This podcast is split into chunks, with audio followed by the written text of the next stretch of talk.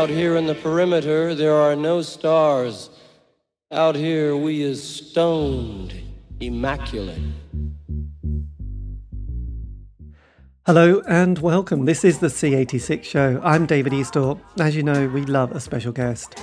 Mostly it's indie pop, but this week it's going to be about a club in New York City. It was the Mud Club in the Tribeca area. Um, this ran from 1978 to 1983 by and was owned by Steve Mass, and it featured all those New York punk bands as well as lots of other bands as well that travelled through that time. I could tell you what they are, but or who they were, but you'll you'll know them because frankly it's well documented.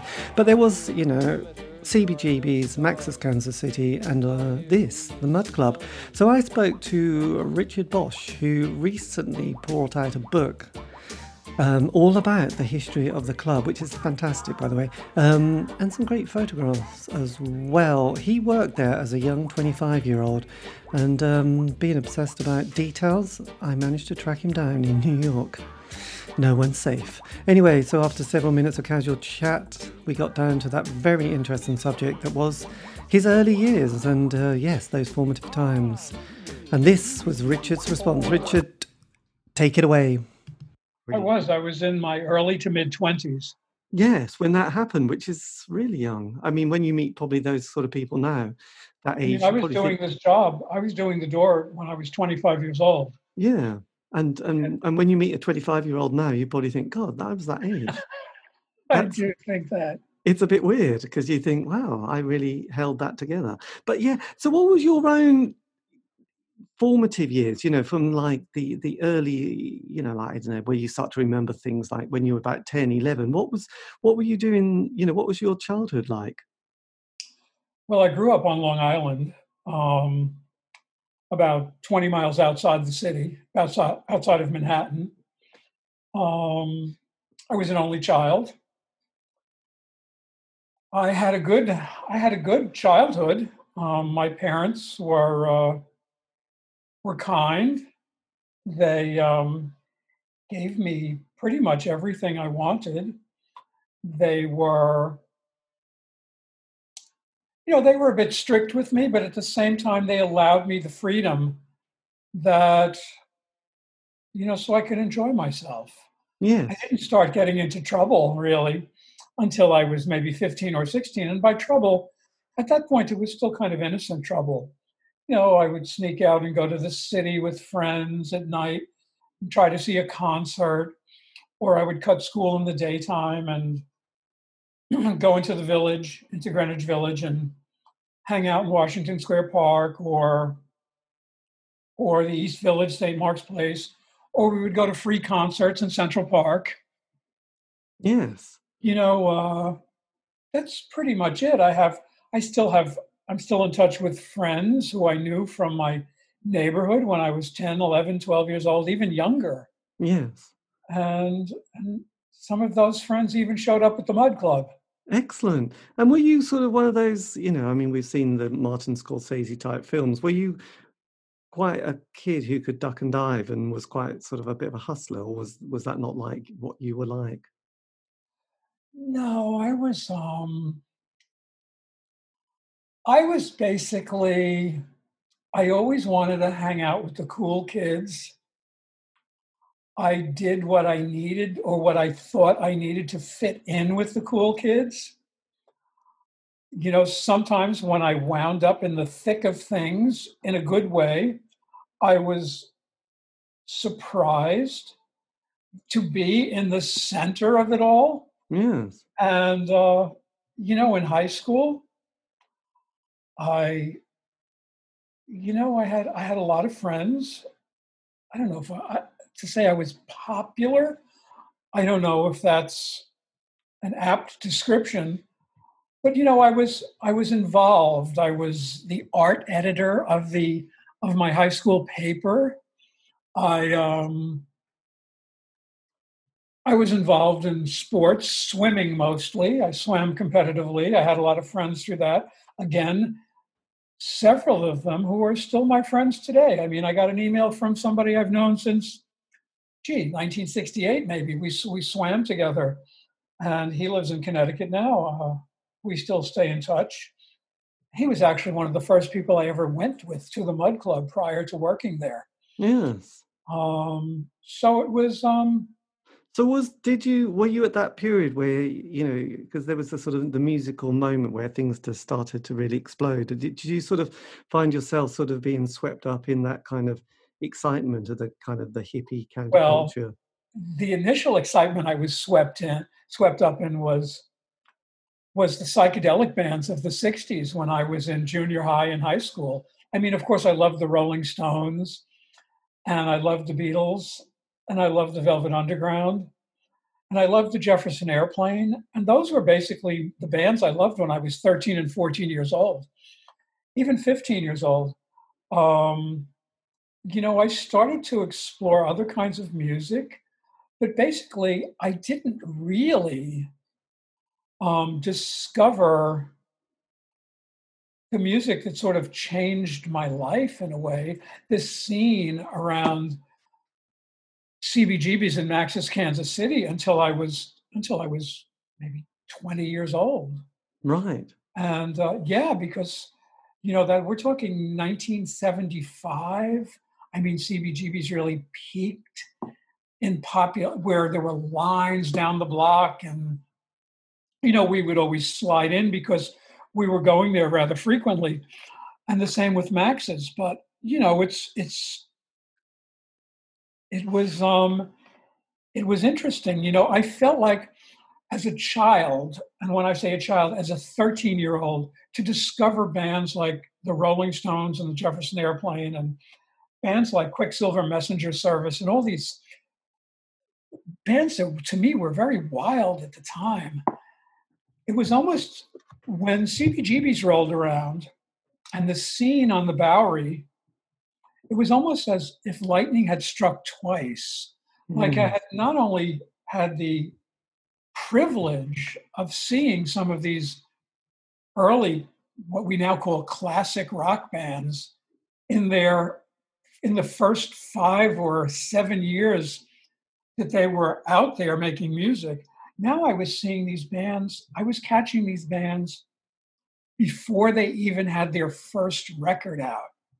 And it was truly a revelation. I mean, you know, I mean, seeing bands like, I mean, Patti Smith or seeing bands like Television or Talking Heads or Blondie I mean, seeing Blondie at CBGB's or the Ramones at CBGB's, I mean, when they literally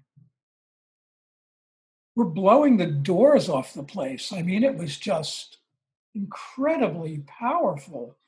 And, you know, they were, there was talk, this one was getting a record deal and that one was going to have a record come out. You know, I have to be honest, I feel, I kind of feel differently about it today, but I can remember when Horses came out, Patti Smith's first album. That would have been in late 1975, I think October 75, maybe. And going to see that band in its in its that first full band in its first incarnation with that foursome of Richard Sohl and Lenny Kaye and Jay Dee Daugherty and Ivan Kral. I mean, that record and that band I can honestly say, for me, and I'll, I'll go out on a limb here and say for many people, changed everything. I mean, it just, it just, it was radical. I mean, it was as Patti, bands like Patti Smith and the Ramones were as radical as some of these no wave bands like, like Teenage Jesus and the Jerks and the Contortions and DNA. I yes. mean, they were, you know, the Ramones were radical. You know, the Horses was a radical album at the time. Um, you know, that first Blondie album, it's it's sort of straddled this fence between this sort of very subversive kind of spin on pop and it was very heavy and it was very in your face punk i mean you know, today we see images of Debbie Harry, and we don't think of her in the same way that we think of like John Lydon or The Clash or, you know, Siouxsie Sioux. but Debbie Harry was a total punk. I mean, she was like, that was some crazy stuff going on. Yes. And all of those bands were amazing. I mean, and then from CBGB's by the late 70s, you know, the Mud Club, the Mud Club opened and the scene, CBGB's didn't really just, it didn't, CBGB's didn't end and then it went to the Mud Club. Max's didn't end and then it went to the Mud Club. Those, those places were more like venues where you would know you were going to see a show at 10 o'clock or 11 o'clock at midnight or 1 o'clock and maybe you would even show see a show at 2.30 in the morning. And that's what it was. There was a lineup every night. What what the mud club sort of changed was a lot of those faces and a lot of the sounds from cbgb's and max's were the sounds of the mud club. Whether they were performing there or we were just by that time then playing their records. But what the Mud Club, what was different about the Mud Club, it was never your typical venue, meaning what happened at the Mud Club was was whatever happened during the course of a night. You went to the Mud Club really to go to the Mud Club rather than to see a band. And if there was a band playing, that was just gravy. That was just you know the cherry on top. Yeah yeah. And uh so, so just just briefly then because you know you were there. I mean new york gets that idea that you know it's it's quite bankrupt and and it was kind of going badly downhill sort of in so many ways. And places like the bowery where the um, cbgb's was was a sort of really dodgy dive. And in max's probably not much better. So we get that kind of impression that New York is is quite a sort of it's it's not what it is today and uh, or what it was like in the 90s and, and beyond. So what what was your memory of, of that kind of scene like? Because and also at the same time it was kind of interesting because because you had that punk scene happening, but then you know I always think oh yeah, but then we had the Eagles and we had Fleetwood Mac Mac Fleetwood Mac. And then we had, um, you know, the prog rock people like Yes and Genesis, and you know this overblown orchestral stuff with Emerson, Lake and Palmer with these huge trucks, you know, with three guys and they're sort of, you know, especially you know commissioned rugs to stand on stage. So it was kind of such a polar opposite. And I just wondered how you were sort of wondering or thinking about other things around that time. Well, in terms of the bands you just mentioned and the type of music you just mentioned, I mean, by the by the mid 70s, by the time CBG, the scene at CBGB's was exploding in New York, the New York underground rock scene, the punk scene was exploding on the Bowery. And then it then it then it began exploding in, in the UK, in London. You know, I mean, my opinion of those bands, like Eagles and Fleetwood Mac and Phil Collins and what's Peter Gabriel and that all that kind of stuff. I just thought it was I just thought it was total middle of the road um commercial rock. I mean, I won't even I won't even say rock and roll. It yes. was like it was just rock. And it was um you know, it was artistically it seemed of little consequence. It it took it took no chances. It it it, it never went out on a limb. It never uh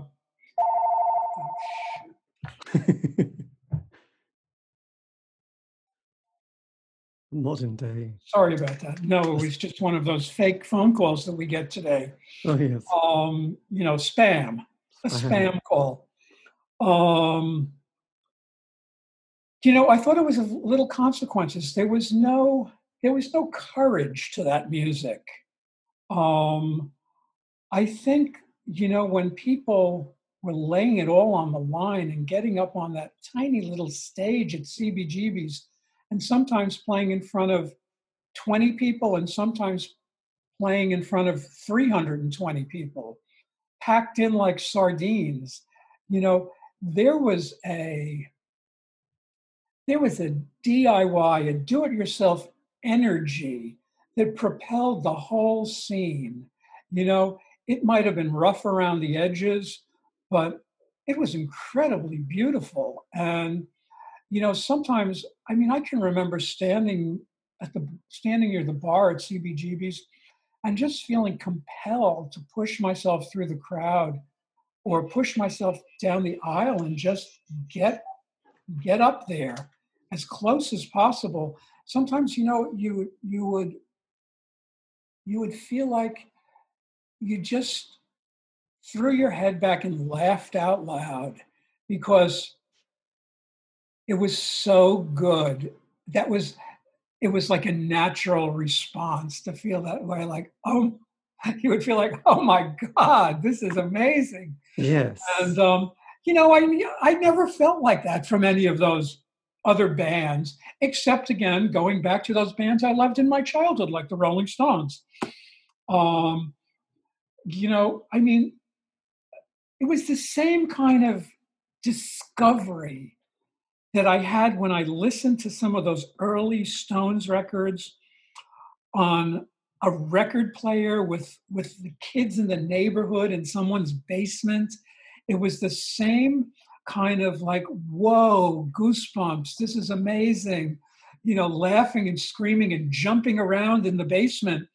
It was the same vibe that you had jumping around in front of the stage or at the bar at CBGB's. Yes. And did you, I mean, at that stage, I mean, did those three main clubs and was Studio 54, was that also happening at the same time? Or it was. was. That... Studio 54 opened in the spring of 1977. Right. The Mud Club opened about 18 months later in on Halloween of 1978. CBGB's had been open since 74, but it sort of peaked in, around the summer of 1976, meaning when it just became insane. Yes. And uh, Max's was sort of like this institution that had been going since the mid since 1965, but it underwent many changes over the years. The biggest change, of course, was when Mickey Ruskin left in 1975 and opened uh, you know, opened his next place, which I forget the timeline. It was either the locale, which was only there for a minute, right off Washington Square Park, but then his next big venue or venture was the Lower Manhattan Ocean Club, which that was the summer of 75, I believe. And, you know, so, and then Max's, after Mickey left, Max's really became, you know, gave gave punk rock and no wave a home. Yes. Um, it really did. It gave it didn't give them a home and it was a hangout, but it also gave them a stage to perform on. Just the way CBGB's was. And and did New York, you know, from the you know, from various documentaries and things I read, was it what was your experience of New York at that time? Did it feel as a young person in a city, did it feel like, wow, this is this is quite apocalyptic, not apocalyptic, but did it feel like it was quite run down? Well, you know, I was just talking with someone about that the other day, and we were trying to put it into context of what's currently going on between COVID and economics and politics and all of that. New York, to me, in the mid to late 70s and on the cusp of those two decades, 70s and 80s, I never got the vibe. I never felt like I walked down the street and would be like, "Ooh, ah, what? Look out! Don't go over there." This and that. The, for me, I just thought New York was incredible. It was just marvelous. I mean, there was it offered there was a there was a palpable sense of energy because New York in its decline during that period, or its decay, if you will, offered a great freedom and a great, a, a huge amount of opportunity, meaning in that decline, young people could come to the city and find an apartment for a hundred dollars a month or a hundred and seventy-five. I mean, my first apartment was on Bleecker Street, about four blocks west of CBGB's, and that was in 1976. That was the, my my first real apartment, and it was a one-bedroom apartment, and we paid 175. I shared it with someone, and we paid 175 dollars a month, and um, you know, I don't know how I could possibly move into the city today if I was a, a 21 year old, as I was then, yes. 22 year old, and try to find a place. I mean, now, now, now a dumpy apartment is, well, I mean, rents have gone down with COVID, but now a dumpy apartment is $1,800 a month. And that's for a studio apartment. You know, a decent apartment, oh, for goodness sakes, a one bedroom on Bleecker Street, would be would be three thousand dollars a month. Yes, I know. Rent, rent. It, it's a killer, creative killer, really, isn't it? So when, it so with with the Mud Club, were you there when it? It sounded like you were there when it started. When when you know when you saw the posters, did you think, oh, new club in town? Well, it was sort of a version of that. I um, I took that apartment the summer of 1976 on Bleecker Street. In the fall of 1977, I just moved out, vacated the Bleecker Street apartment because I had found a loft in Tribeca. It wasn't even called Tribeca then. I had found a loft down below Canal Street, which Canal Street was sort of the southern border of the Soho district. And it was really far downtown. And I would I would walk down there and I'd walk back to the village and I think, oh gosh, no one's ever going to come and visit me down here. This is so far away. But it was, was 2,200 square feet and it was raw space. It had 13 windows, three, three exposures, 13 windows. It was a beautiful building, it was right off City Hall Park. Subway stations, perfect for transportation unbeknownst to me, a year later, the Mud Club would open a few blocks away. But I took, as I say in the book, I took a leap of faith. As I, the, the book, my book, The Mud Club.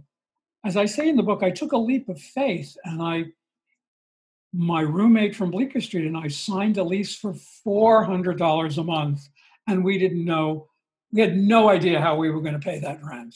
Yes. Uh, a few years later, I wound up buying that loft because there was a whole situation with the building and the building changed hands and we had a strong tenants organization. But regardless of that i um i bought that loft and i lived in that loft from 1977 until 2005 28 years. And i lived in that loft when i worked at the mud club. The way i discovered the mud club and the way i discovered i used to buy pot weed from this woman named Sunny who lived on Mc, in, in, on MacDougal Street in the village, the famous MacDougal Street. And I was over Sunny's one night. I think it was with Richard Sohl from, from the Patti Smith group. And she also sold Subway slugs which were like fake subway tokens. Oh, right. She sold them like on the cheap. So, you know, like if, if the subway ride cost 50 cents, you could buy subway slugs from Sunny for like probably like 10 of them for a, a dollar. and she also sold pot. And there, another friend of ours, this guy Yolo, was there. And he said, Oh, this band, the B 52s, are playing at this place downtown um, that's just opening and we're all going to go. And it, it was the mud. It was in fact the Mud Club, and the B-52s played there on opening night. They were, they had one. They had a. They had the Rock Lobster single out on, on I think DB Records, as a single. They had only played in New York maybe once or twice before at CB's and at Max's Kansas City. And that was the night the Mud Club sort of it had been open for it had been open for a few private events without a liquor license in the weeks leading up to Halloween. But the B 52s really put that place on the map that opening night. And uh, I talk about it in the book. I think I even have a reproduction of the invitation yes. the, in the book. And I think the, the cover charge was $2.52 with a nod towards the B 52s. Um, so that was, by that time, I had been living on Murray Street. I had been working as a bartender in Soho. And after that, I would always walk home. Maybe it was about a 12 block walk. And I would always veer off track a little and go like a block and a half to the east, still in the direction of heading downtown and heading home. But I wound up stopping in at the Mud Club all the time. And it was just one of those places. That, that B 52s night, that was just chaos. You know, it was like, as I say in the book, people remember being there even if they weren't. and um, yes. you know, it's almost it's so it's mythic. And um, but I would like stop in and I'd walk through those doors and I felt like I didn't want to leave at the end of the night and I was compelled. I didn't just want to go back the next night. I was compelled to go back the next night. It that place felt like home from the minute I walked in.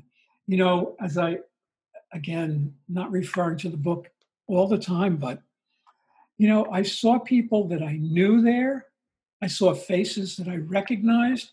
I saw faces that I never had seen before, but I wanted to get to know. Yes. It was just the mix was fascinating. The music was great. The dance floor was really hopping. And, uh, you know, we'd go to see bands there once in a while. Sometimes I'd go with a group of friends. This is before it really became the mad scene that happened outside, which is basically when I got hired to work there. Um, there was a door scene of sorts in place. Um, meaning there was a door person, security people, sort of, sort of security people. Um, but that's how I got to really be feel comfortable at the Club. My friend Jane, Jane Friedman, who runs an, a nonprofit in the city called Howl Arts, it was actually the place where we did my uh, book launch and she was Patti Smith's first manager. She managed a lot of different bands. She managed Frank Zappa, John Cale. Um, Jane always, when I talk to Jane about this kind of thing, she always says, "Of course, it felt like home. We like we lived in those places. You yes. know, whether it be CB's, Max's or Mud. You know, that's that's that's where we spent our time. We we were there every night, and you know, how could it not feel like home? And so, um, and so, was it quite soon that you sort of got employed there and sort of became part of the as the management? Not, not it was open almost four months when I got my job there. I got my job there in, in I, th- I believe it was the third week of March of 1979. It opened on the last day of October of 1978, and the owner was a guy named Steve Mass. He and I did not really know one another but Steve was the kind of person, if you had his ear, he believed everything you would tell him. So, a dear friend of mine, you know, I keep friends for a long time. Um, this friend, I'm the godfather to her daughter. She, I just spoke to her on the phone a couple days ago. We saw each other for lunch two weeks ago she was writing for the Soho Weekly News at the time. And she wrote an article about the Mud Club because she said, I have to write this article because before someone else does, no one had really written about the Mud Club yet. There were some photographs of the scene outside on the street in the New York Times, but no one had really written about it. So Steve Mass called her up and said, Oh, what did you do? You wrote this article. It's going crazy now. This one can't get in, that one can't get in. And she said, in a very offhanded way, "Oh, you should call Richard um, to do. I need." He said, "I need someone to do the door on the weekends." She said, "I'll call Richard," and he was like, "Richard who?" And she said, "Oh, Richard Boch." Um, she said he knows everybody. so, which was not really a truth. It was more I knew who everybody was Right. rather than actually knew everyone. So she calls me up. This is in the days, pre, no, there was no technology. There wasn't even call waiting. Yes. Hardly anyone even had an answering machine. She calls me up. She said, Steve Mass is going to call you right now. And she just hung up the phone, click. And literally within 30 seconds, the phone rang again. And this voice, oh, hello, Richard, this is Steve Mass. And he said, Pat Wadsley, that's still my friend Pat. Pat Wadsley tells me you know everybody. and you know, usually I talk and sometimes I say too much, but for some, by some miracle, I just kept my mouth shut and listened. And he said, I need someone to do the door on Friday and Saturday nights. Come to see me tomorrow night, which would have been a Friday. And before I even, I said, well, I said, well, Steve, I have a job in Soho. I tend bar. I was tending bar at this sort of fancy cabaret where we were making lots of money. There were two shows a night. You know, was, um, and I said I had a job. Oh, just come and see me um, before midnight. And then he just hangs up, and I'm like, okay. Something told me that just get someone to fill in for your shift tomorrow night and go see this guy. So I go to the Mud Club midnight, Friday night, just getting started. Sometimes we didn't even open the doors till midnight. And I asked the woman taking the $2 cover or $3 cover at the door, whatever it might have been on a Friday night. Said, I'm looking for Steve Mass. She pointed and he was at the bar talking to someone. I knew who he was, but I just wanted to know where he was. And I stand there for a few minutes. He's totally ignoring me. And finally, I say, Steve, it's Richard. And he looks at me, sort of gives me like a once over, and says, Be here tomorrow night at midnight, and returns to his conversation with this other guy and just leaves me standing there. So something I, I left i didn't even have a drink i didn't stay i was too weird i uh, headed for the west village to go out somewhere over there. And i thought okay this is either going to be really bad or really good. Oh i got someone else to to fill in my shift saturday night. And i show up there. I don't even think he told anybody that he had hired me.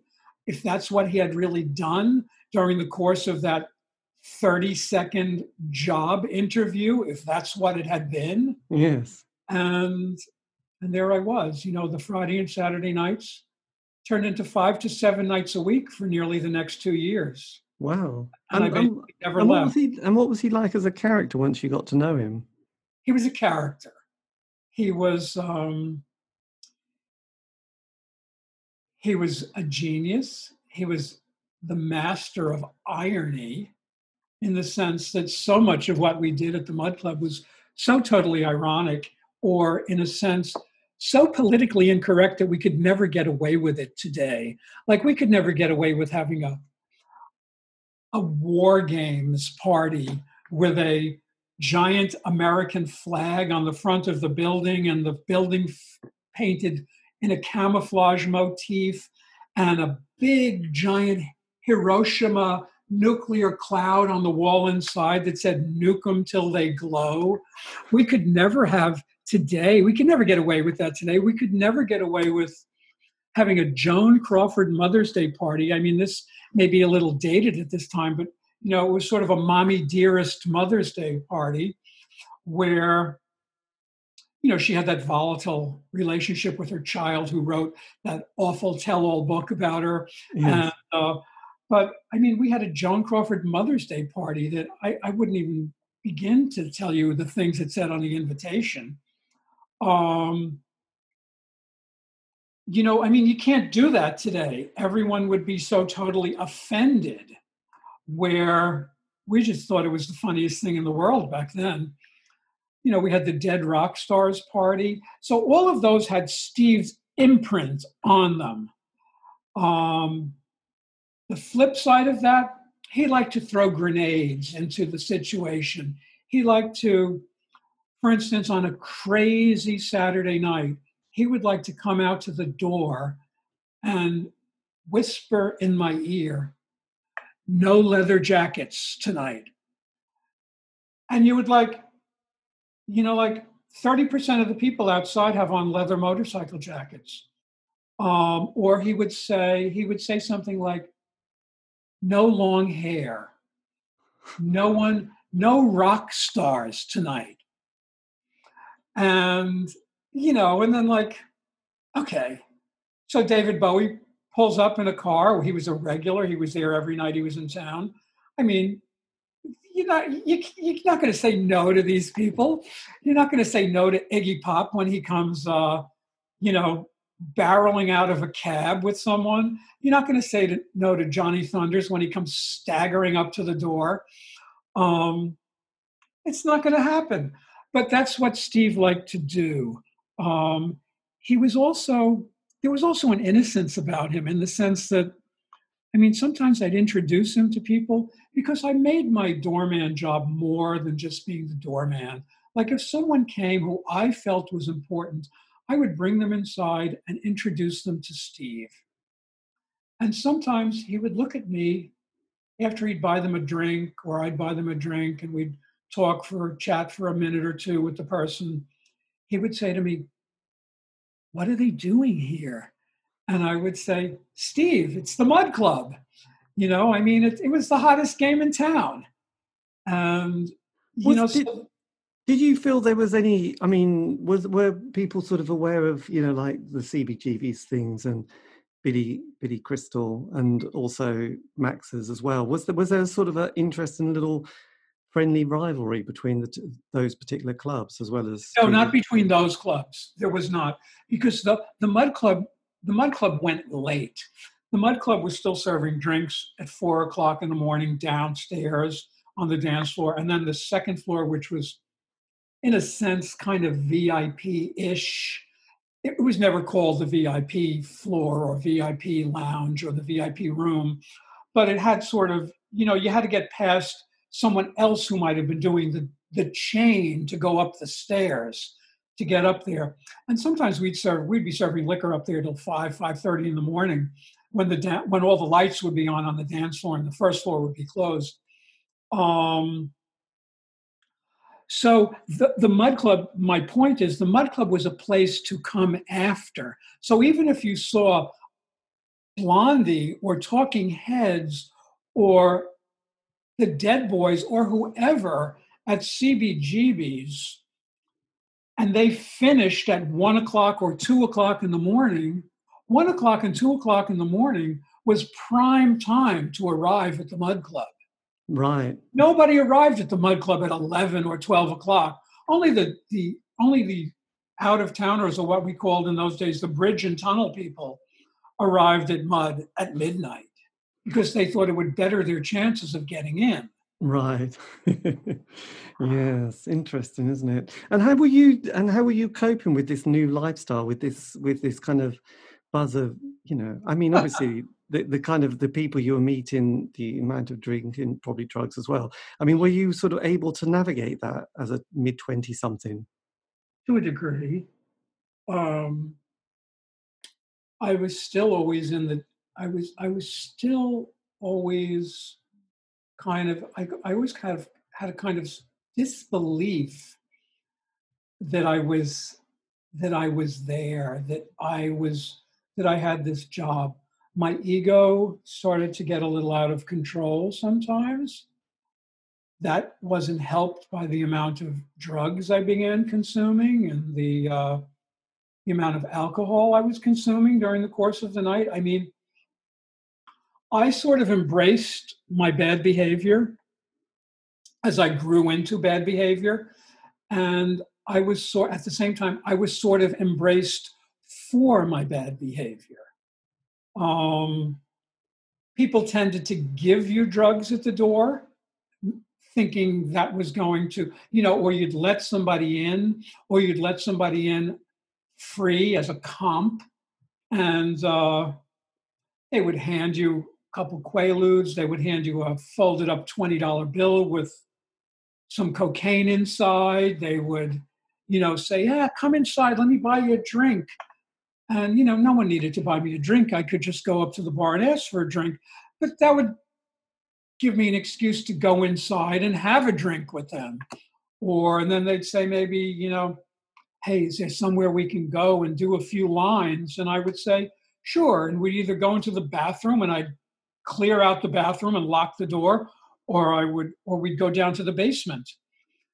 And I mean, everybody went down. Everybody went down to that basement with me to uh, to just sit and chill out, to do a few lines, to smoke a joint, to do whatever, to have sex. Um, it was um, so I coped. I hung on. I by the second year I was hanging on because I knew even though I never dreamed I would write a book about it, something told me that the job was important. And something told me that people were going to remember this time. But again, not in the sense that books would be written about it or would almost be like a badge of courage or a sign of cred to drop the Mud Club name even 40 years later. Um, yes. You know, it's kind of remarkable. But something told me what I was doing was important.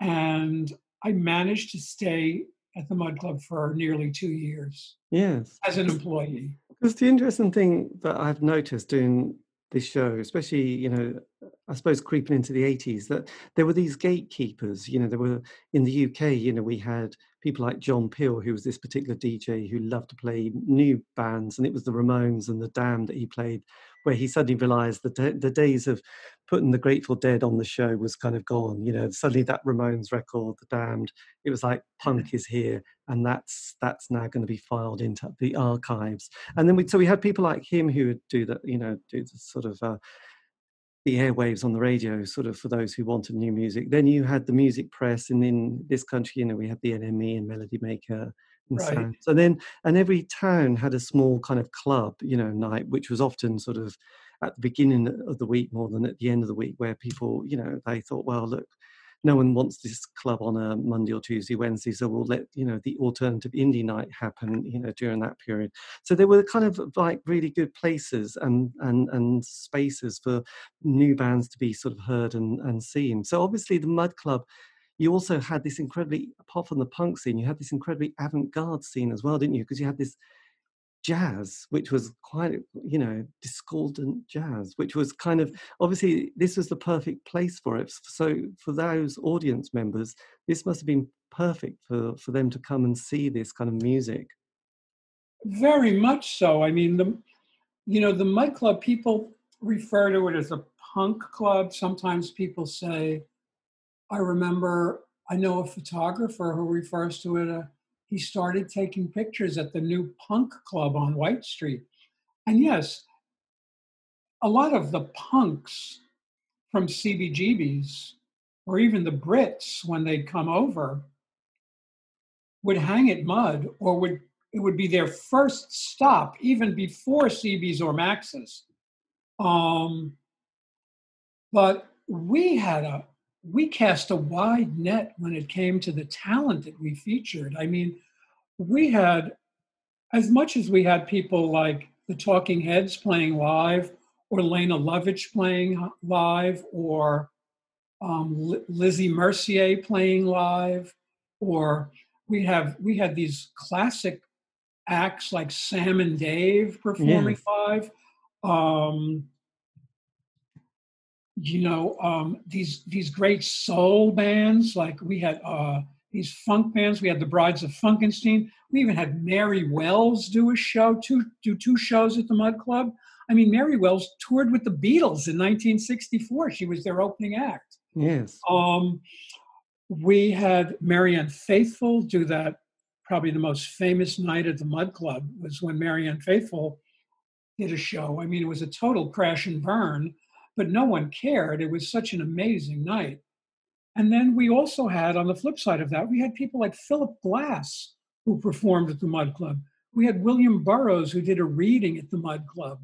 We had the filmmaker Kenneth Anger, Scorpio Rising, uh, you know, all those films, do a film presentation at the Mud Club. We had, um, you know, there were all, we had, we did poetry readings at the Mud Club. Uh, you know we had these no wave bands we had all different kind of things go on there um, that were not punk in any sense of the way. It yeah. was almost sort of punk to have the balls to put these people on stage in front of like a crowd there's what's going on? I mean frank zappa performed at the mud club. Nico performed at the mud club. Yes. i mean everybody performed at the mud club this is a little tidbit that's interesting. And it has, I think it has something to do with how we cast such a wide net, especially at the beginning. Steve Mass, the owner, shared a flat on 8th Street in the village with Brian Eno for the first year or so that the Mud Club was open until Brian went back to uh, England. It was when he was producing the Talking Heads records, but then he, you know, he started producing everybody. But Brian used to come down to the Mud Club and hang out in the early days. And, you know, I think Brian's relationship with a lot of these avant garde bands had a lot to do with, you know, the vibe of the Mud Club early on. Yes. Yeah, it's interesting because you had people like the great John Lurie, didn't you? And yeah, Arto yeah. Lindsay. And uh, yes, and and but you also mixed it, like you said, the writers, but also you had the painters like um, Basquiat as well, didn't you? Who, obviously oh. added a certain kudos to it. So then, on a personal level, what happened for you then in your second year when you you decided you needed to have a break? You know, to this day, I don't know if that was a good decision or a bad decision. I don't know if in a way, I started to think that if I stay here much longer, this job is going to kill me. And I meant that literally. At the same time, um, I wasn't making great decisions because of the amount of drugs I was consuming. I was still great at my job. That I will never that I will never have any different kind of opinion about. I did a great job until the day I left. And, you know, Steve Mass never told me that in the years I worked there or the years since. And then in 2015, we worked on a project together, he and I. And he was always someone who always avoided your gaze as well. But in 2015, we were working on this benefit for the Bowery Mission. And he, he looked at me and said, You really did a great job at the Mud Club. And you know, he had never said that to me before. And it really, he said, You really were the doorman, meaning that there were other people who did the door before me and after me, but no one lasted longer than maybe a couple people lasted six months. Sometimes people would last like six weeks.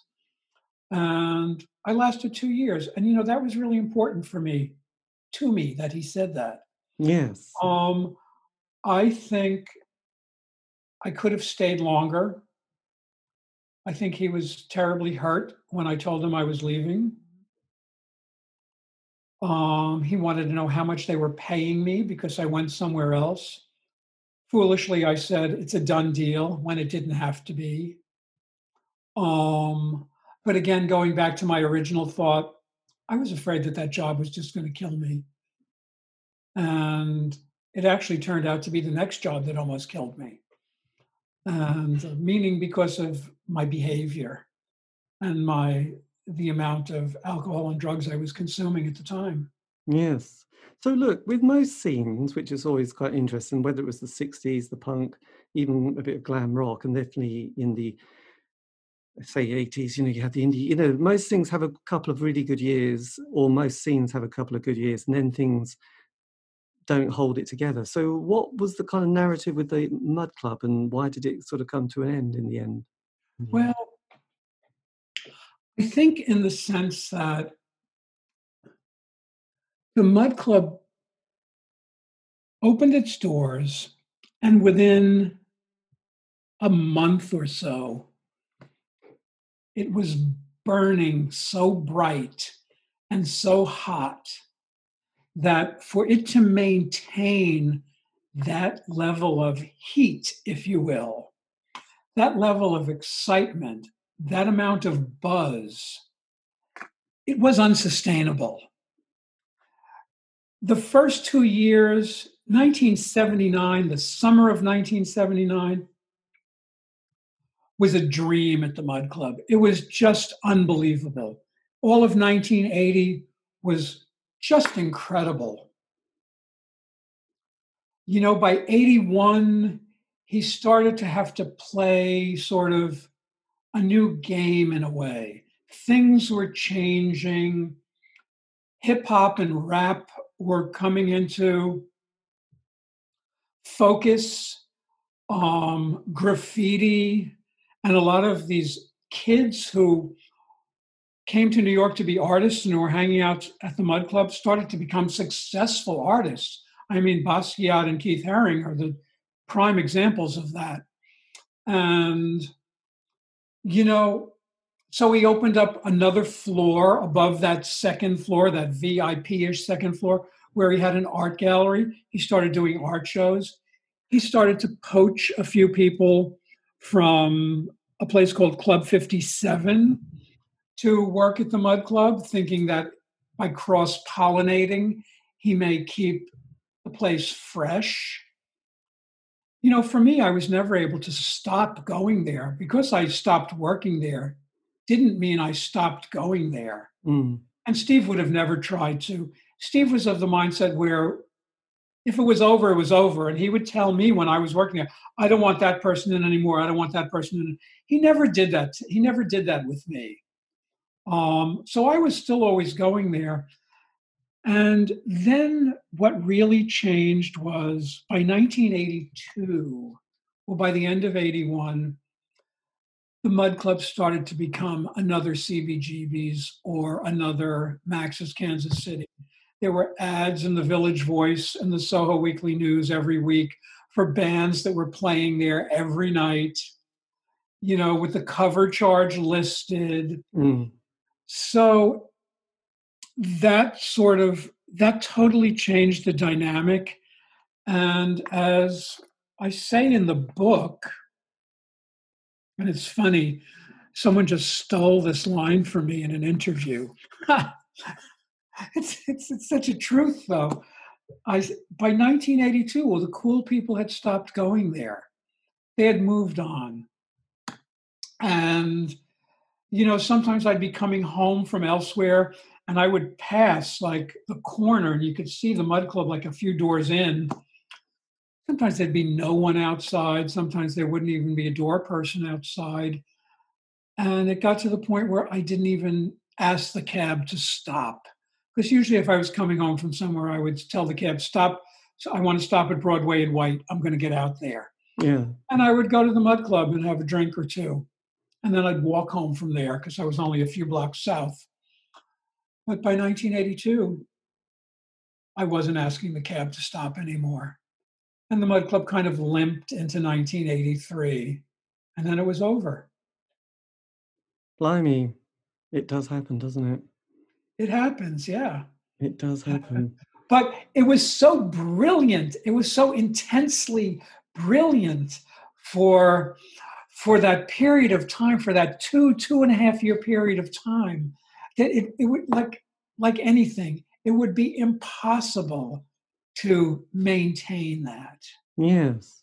So what happens to like Steve and what happens to you just briefly post this period? Because obviously you went and worked in other clubs. Did you did you keep in that world you know of clubs or did you have to sort I kept of in that world through the um through the mid through the early mid 80s then I had to chill out and clean up my act which I did.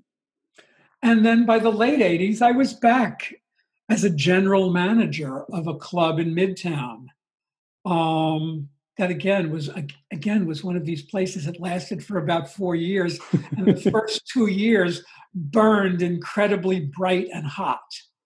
And i left there after two years and then i sort of took a job that was a bit more sedate. Now mind you all this time i was painting and trying to move things forward on that level but I was always very pragmatic and very practical in the sense that I knew I had to pay the bills. And I had enough experience in clubs and these places that had really reputations, whether the reputation was notorious or just whether the reputation was like it was a marquee name. Yes. Um, that I was getting good jobs, and I, I took a job in the '90s that I lasted that I stayed at for about eight years as a general as a general manager again, was a very sort of posh place uptown on the east side where a lot of like Hollywood and news people would come. And I sort of slightly reinvented myself for that. And then I came back downtown and I got a job working in a place that was open till like four o'clock in the morning as a night manager a few nights a week. I was sort of a hired gun. They paid me very, very well to work three nights a week there was very loud, very crowded, but I had the experience to handle that. And then that was it. Um, then I I bought my place upstate New York in Kinderhook, where I live now. 2005, I sold that loft that was a few blocks from the Mud Club. I um, I started focusing more on art. I have a studio here. And then in 2009, there was a Mud Club reunion, a 30 year reunion. Had some dive on the Lower East Side, a bar. And my friend, who I'm again still friends with today, she, she wanted to write. She said, We should write a book about the Mud Club. I was like, Okay. And then I told my other friend that someone wants me to write a book with them about the Mud Club. And this other friend, like, she literally screamed at me, like wagging her finger and yelling at me, saying, You can't write this book with so and so. This is your story. You have to write this book. And she said, Now, tell me something you've said to people when they were standing outside waiting to get in. And I thought for a minute and I said, I would say to them, if you've been standing here for more than 10 minutes, you're not getting in. and, and that was sort of, I made that statement from time to time to sort of thin the crowd because sometimes it would get a couple hundred people waiting to get in. Yes. And she said, okay, that's the first line of your book. Now start writing. And that was in 2010. And that's when I started writing the book. And that that line remained the first line of the book through numerous drafts and numerous revisions over the course of the next six years as I as I researched and interviewed and yes, so so so the, the, the, and all of that. So the 30th um, anniversary was your the catalyst for for starting that. And then what about someone like Steve, who Steve, the... um, Steve had moved to Berlin. He had opened a mud club in Berlin, which was more sort of like a bar, coffee house, cabaret. Um, from what I understand, I never went there. It remained open for a few years It's been closed for well over 10 years. Steve came back to New York. All of a sudden, Steve's back in New York. This is 2015. Um, and he's um, wants to do this charitable benefit called a Mud Club rummage sale. And this big hotel downtown put him up, set him up to do this night in their club room downstairs. Um, I was, he reached out to me as well as another half a dozen Mud Club denizens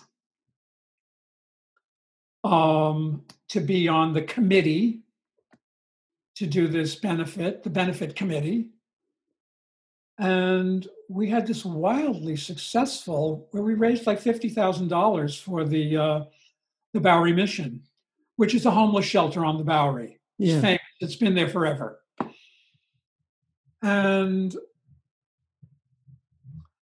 then after that, Steve was very gung ho that he and I should do some things together. And I was also very gung ho and excited to be working with him again. So we were like, yes, great. Let's do more things. I had some ideas. We met with a few people, some Mud Club people, some people who remained very well connected. But Steve wanted to go off in a different direction. So we did another event in 2016 that was not successful. And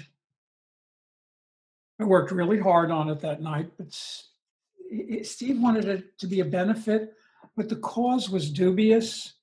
It didn't have, it wasn't really as clear cut as the Bowery Mission benefit. And it failed. I mean, there were people, people came because people still loved the Mud Club, people still loved Steve, people, I was still connected to so many people. So Steve sort of disappeared again after that. I think he tried to do one more. I did not get involved um, because I just didn't like the way it was going. And he went back to Berlin to sort of close things up. He had an apartment back there, and he's been living in the States.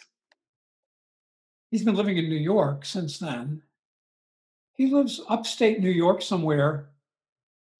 He and I were remained close. We would talk all the time. We would have a regular Sunday morning phone conversation for like an hour every Sunday morning. Yes. And then all of a sudden it stopped. And I started doing these parties at the Soho Grand Hotel, which I had been doing for almost three years, and they started to become very successful with DJs, mud era DJs, Chris Frantz and Tina Weymouth from Talking Heads, Fab Five Freddy, some of the original Mud Club DJs. Um, they were great nights. Steve was showing up at Steve was showing up at them, and he was always. And then he stopped coming to those. I've tried to reach out to him in the last year unsuccessfully, and uh, that's really all I all I know. Yes. Um, that's Yes. really all I know. I mean, he's he's he's he's gonna he turns 80. He'll be turning 80 in November, which I mean, I'm not a young man anymore. But Steve was a bit older than us then. Steve, I think when I was, you know, when I was working at the Mud Club, I think Steve was already in his late 30s. And um, so I don't know. I mean, I I love the guy. He put me on the map Yes. he he gave me this dubious you know third chapter career that i have in the sense i've written a book Yes. about a job i had 40 years ago Which is amazing. I mean, it is a fantastic book. And it's kind of interesting what you said earlier about something that happened 40 years ago, if I got my maths right. And people are still very interested because I know you brought this amazing book out. And I have to say, the photographs in it also add a lot. And then there was oh this, gosh yeah the photograph. And then this guy brought a book out as well, didn't he? With this. Oh, one, yeah. Which has got, I'm not sure what clubs, but again, I mean, people have kind of started going through their archives. And what I think happens is that when things are happening, you just think they're normal. Then you have to get on with life and do whatever. And then there's a period of time. Then you start to look back, not just with rose tinted sunglasses, but just looking at it a bit differently and thinking, actually, there was some really special stuff and, and sort of analyzing. I suppose that's what's just happened with with various things that have you know with your book and various other publications and various films that have come out and and placing it in a sort of with a cultural context really at the time absolutely so you kind of archive it absolutely. I mean i collected i was a hoarder so i collected and kept everything you know from journals to my interview notes for the book to Mud Club flyers and newsletters from from 40 plus years ago to to everything in between to invitations to other events during that period whether it be the postcard invitation to invitation to uh, Jean-Michel's first show, first one-man show, to uh, Keith Haring's invitation to the Party of Life at the Paradise Garage, to all of these things, and I are you know I kept it all safe. I archived it, and I, I, my archive is now in the possession of Howl Arts, which is that nonprofit whose mission statement is to preserve the culture of the Lower East Side and Lower Manhattan. Yes. And uh, but I'm glad all that stuff is safe. Absolutely. You know, no. something happens to me and somebody just comes in and throws all that stuff in the trash. Uh, so it's uh, good. It's good that you've done that. I love it. Yes, it's great. So, just last question. I mean, if you could have said something to an 18-year-old self starting out, I just wondered what you would have thought. Oh, I will just kind of whisper in their ear one little thing, just so that, yeah, from what you've experienced and and uh, yeah, wisdom that you've developed or gained. Oh, gee. Move forward with an open mind be fearless. Don't be afraid to make mistakes and don't be afraid to trip over your own feet. And uh, try to have a good time when you're doing it. Yes. You know, keep smiling when you fall. Smiling. Keep it going. Well, look, this is amazing. Well, thank you ever so much for doing this. And when I put it out, I'll I can send you a link. You know, with when I archive. Please. It and then you can sort of um, put it on various wherever you you know websites or social media but it's been amazing. And and like i said i've i literally only managed to get hold of the book this week so i've actually there's bits in it which i haven't read but um, i have to say 22, 22, different photographers are represented in there. Um, they're great the, photographs uh, aren't they? there's a picture of me down in the basement of the mud club after a rough night. And uh, david um, yes, please do send me a link. And I will tell you this sort of as a teaser that I have another project in the works, which I believe you'll definitely want to talk to me about after after the new year. So um, let's leave it at that. Uh, I will. Um, I'll keep you posted on that. Okay. Watch this space. God, well, that's brilliant. Look, hopefully, new year we'll look forward to it 2021 thank you so much for doing this. Take care. Well thank you as well. Take care. See you. You take care too. Bye-bye. bye and that's how you say goodbye. No, that was me, Dave. Doing conversation with Richard Boch, um, talking about the Mud Club. You probably gathered that. Anyway, the book is uh, just came out in 2017, The Mud Club, and um, it's available from all good bookshops. Well, probably easier to buy it online or order it from a good bookshop um, on Feral House Publishing. So um, do check it out. I bought a copy, and frankly, it sits there on the shelf next to my CBGB's ones with great enthusiasm. Anyway, look, I'm babbling. Look, have a great week. If you do want to contact me, God knows why, you can on Facebook, Twitter, Instagram. Just do C86 show. And uh, yes, I'll be there. Keep it nice and positive. Also, all these interviews have been archived and you can find those on Spotify, iTunes, Podbean. That's it. That's me. That's done. Have a great week. Stay safe.